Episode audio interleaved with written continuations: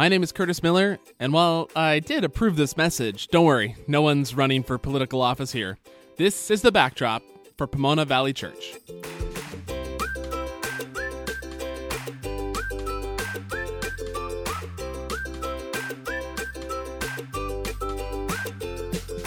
Welcome to the backdrop, everybody, where the political chat is going to continue for a bit. We are in Jeremiah chapters 21 and 22 this week, and if for some reason you haven't listened to the sermon I preached this past weekend from that text, doing so would probably give some helpful context to the discussion we're going to have in uh, the second half of this podcast. We will cover a couple odds and ends from those chapters, like we usually do on the backdrop.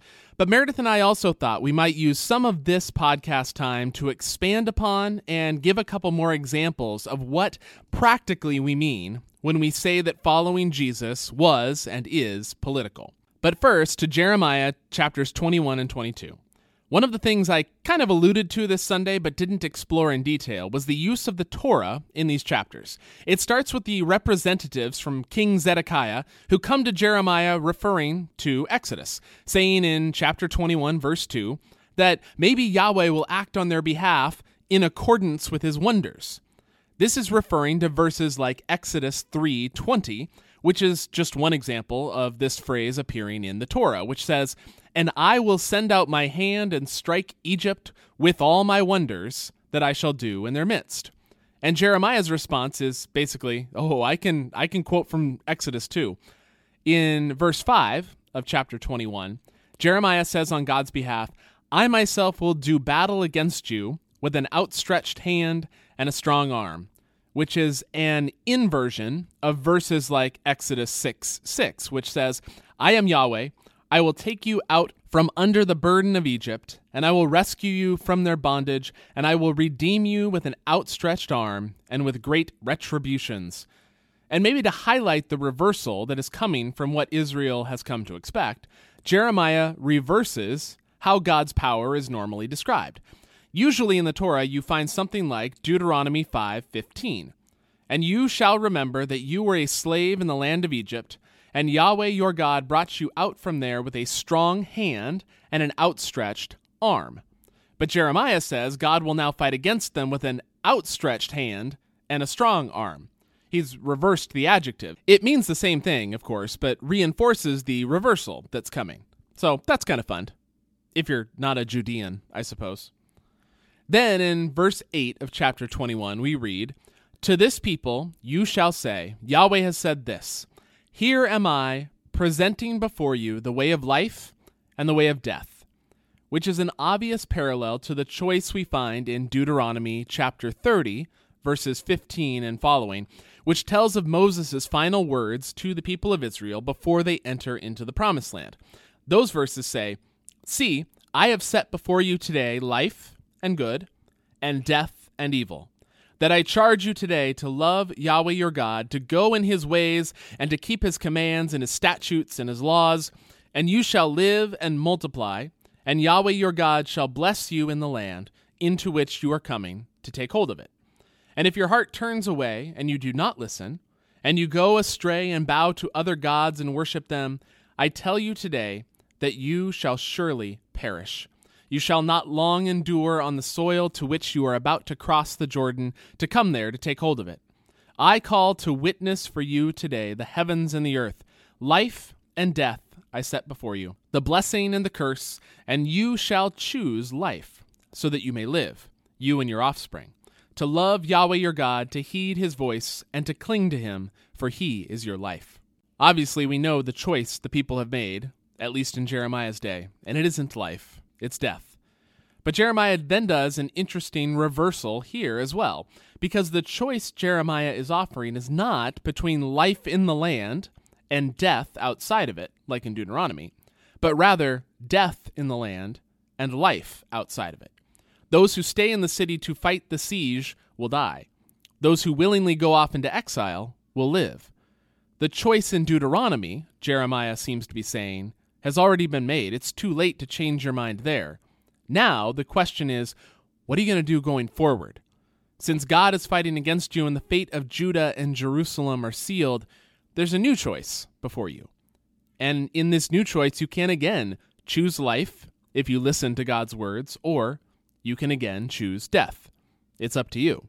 And then another reference to Deuteronomy is in chapter 22, verses 8 and 9. They say, Many nations will pass by this city and will say, each person to their neighbor, Why did Yahweh act in this way to this great city?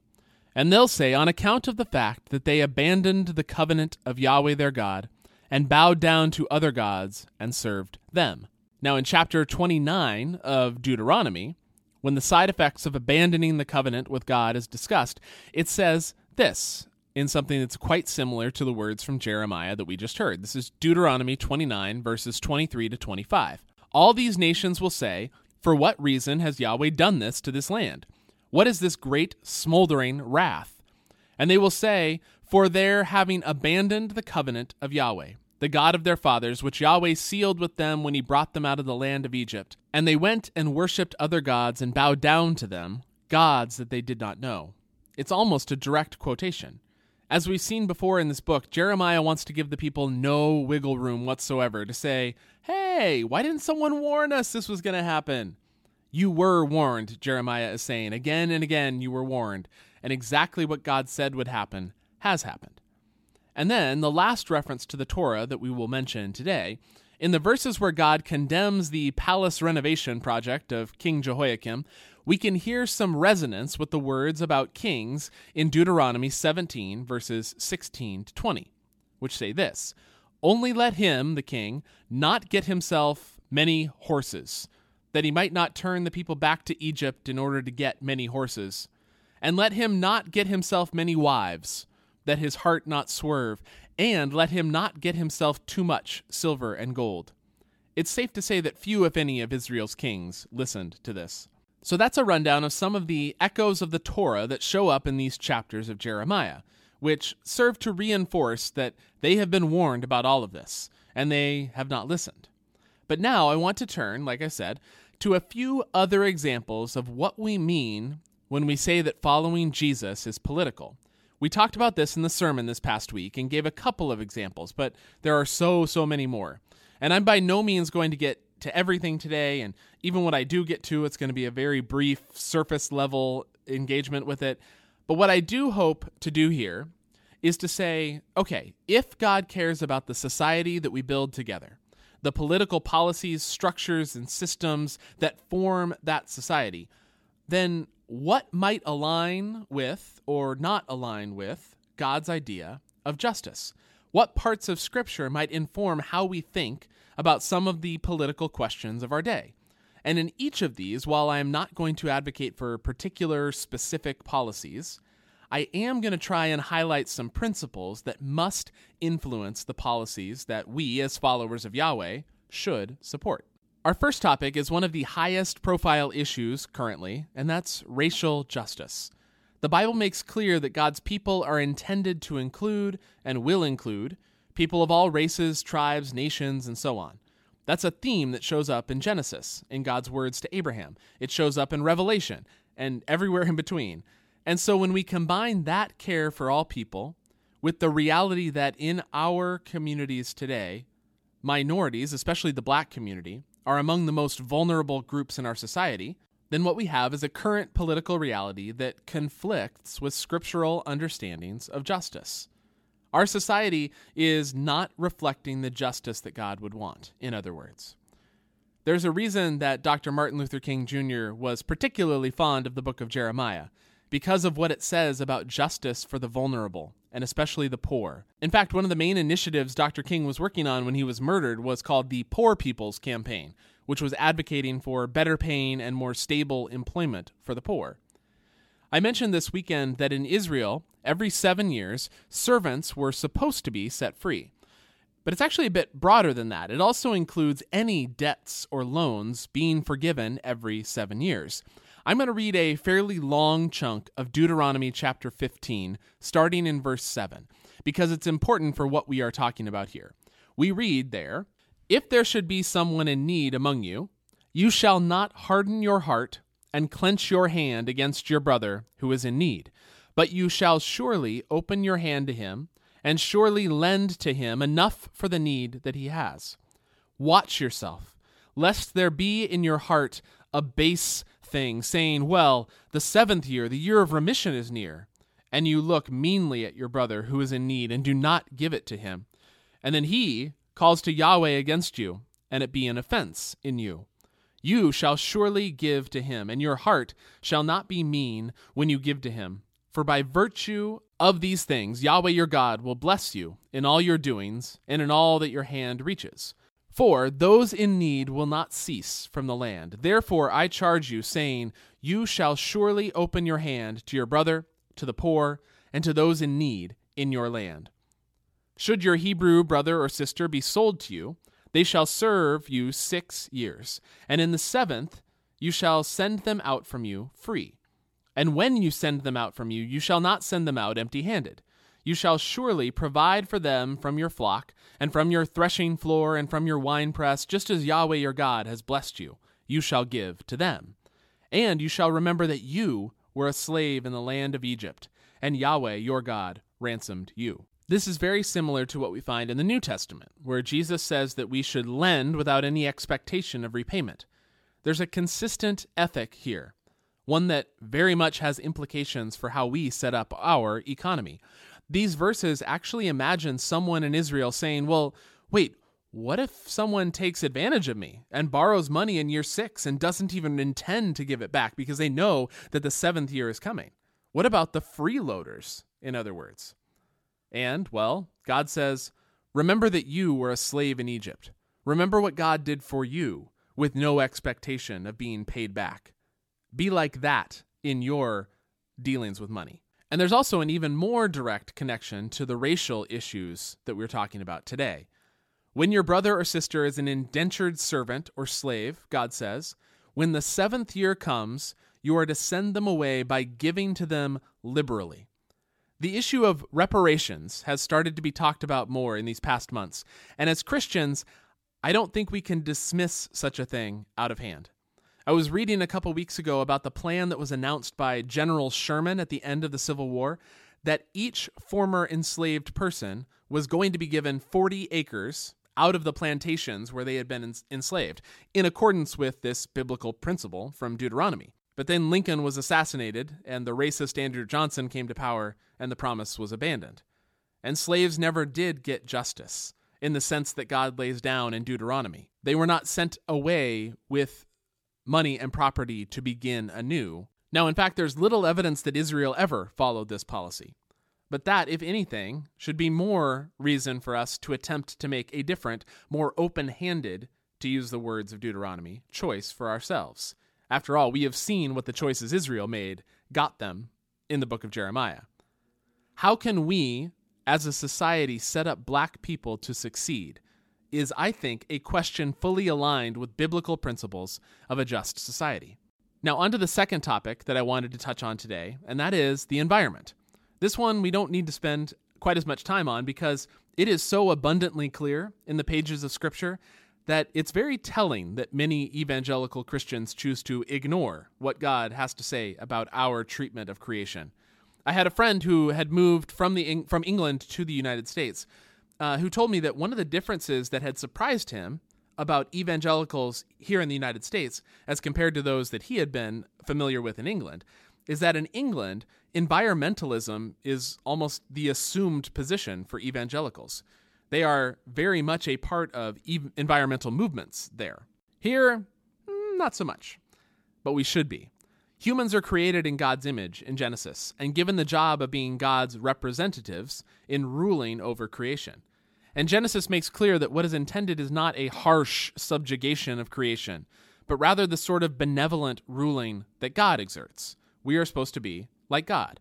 Simply put, caring well for the earth is one of our core purposes as humans. It's one of the reasons we're here in the first place. And also, simply put, it's more important than money. Period. In a similar way that there was supposed to be a seven year cycle of forgiving debts and releasing slaves, there was also supposed to be a seven year cycle of giving the land a rest. In Leviticus 25, verses 2 and following, it says, When you come into the land that I am about to give you, the land shall keep a Sabbath to Yahweh.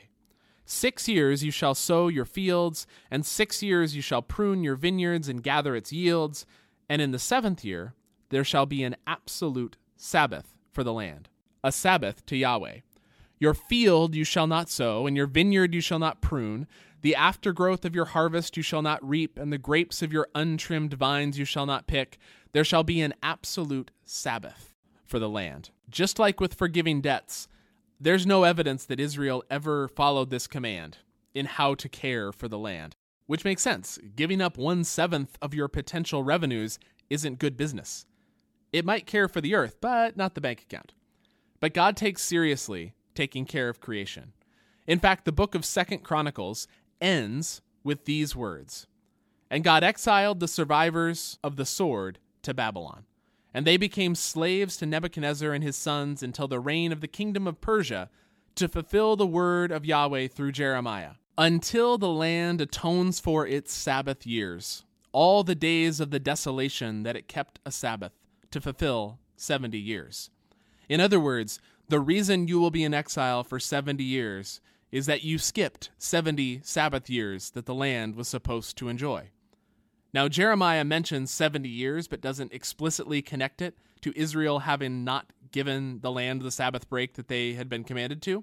But Chronicles interprets the exile as one more fitting consequence for the people for not trusting that Yahweh will provide for them and protect them, even if they do something so illogical as to not sow or plant or reap one out of every seven years. Again, this doesn't imply specific policy proposals for us, but it does require that we make caring for the creation which God has entrusted to us a priority for our society. Third, and this is an issue that is currently hot in liberal Claremont, not in my backyard. This is when there's something infrastructure, housing, landfills, something that is necessary for our society, but I'd rather it not be near me. There's an inescapable racial component to this issue because historically, new highways, unpalatable or dangerous infrastructure, high density housing, they're all far more likely to be built in and through and over minority communities than white ones. The New York Times last year had an article about how the transportation system has systematically disadvantaged black communities. But affordable housing is another salient example here. Claremont residents have been pushing back for years on building higher density housing. In Silicon Valley, housing prices are absurd, and none of the communities will build more housing to help alleviate the problem. Why? Because building more housing will lower the property values of the people already living in those communities. It is better for society as a whole to build more housing. It is way better for those who are too poor to live in the cities in which they work, but it's worse for the rich. And since the rich are who currently lives and votes in those communities, they can easily use their political power to squash things, to push necessary infrastructure or whatever the project might be out of their community and into hmm, some other community without really thinking too hard about which other community is going to be saddled with that same project.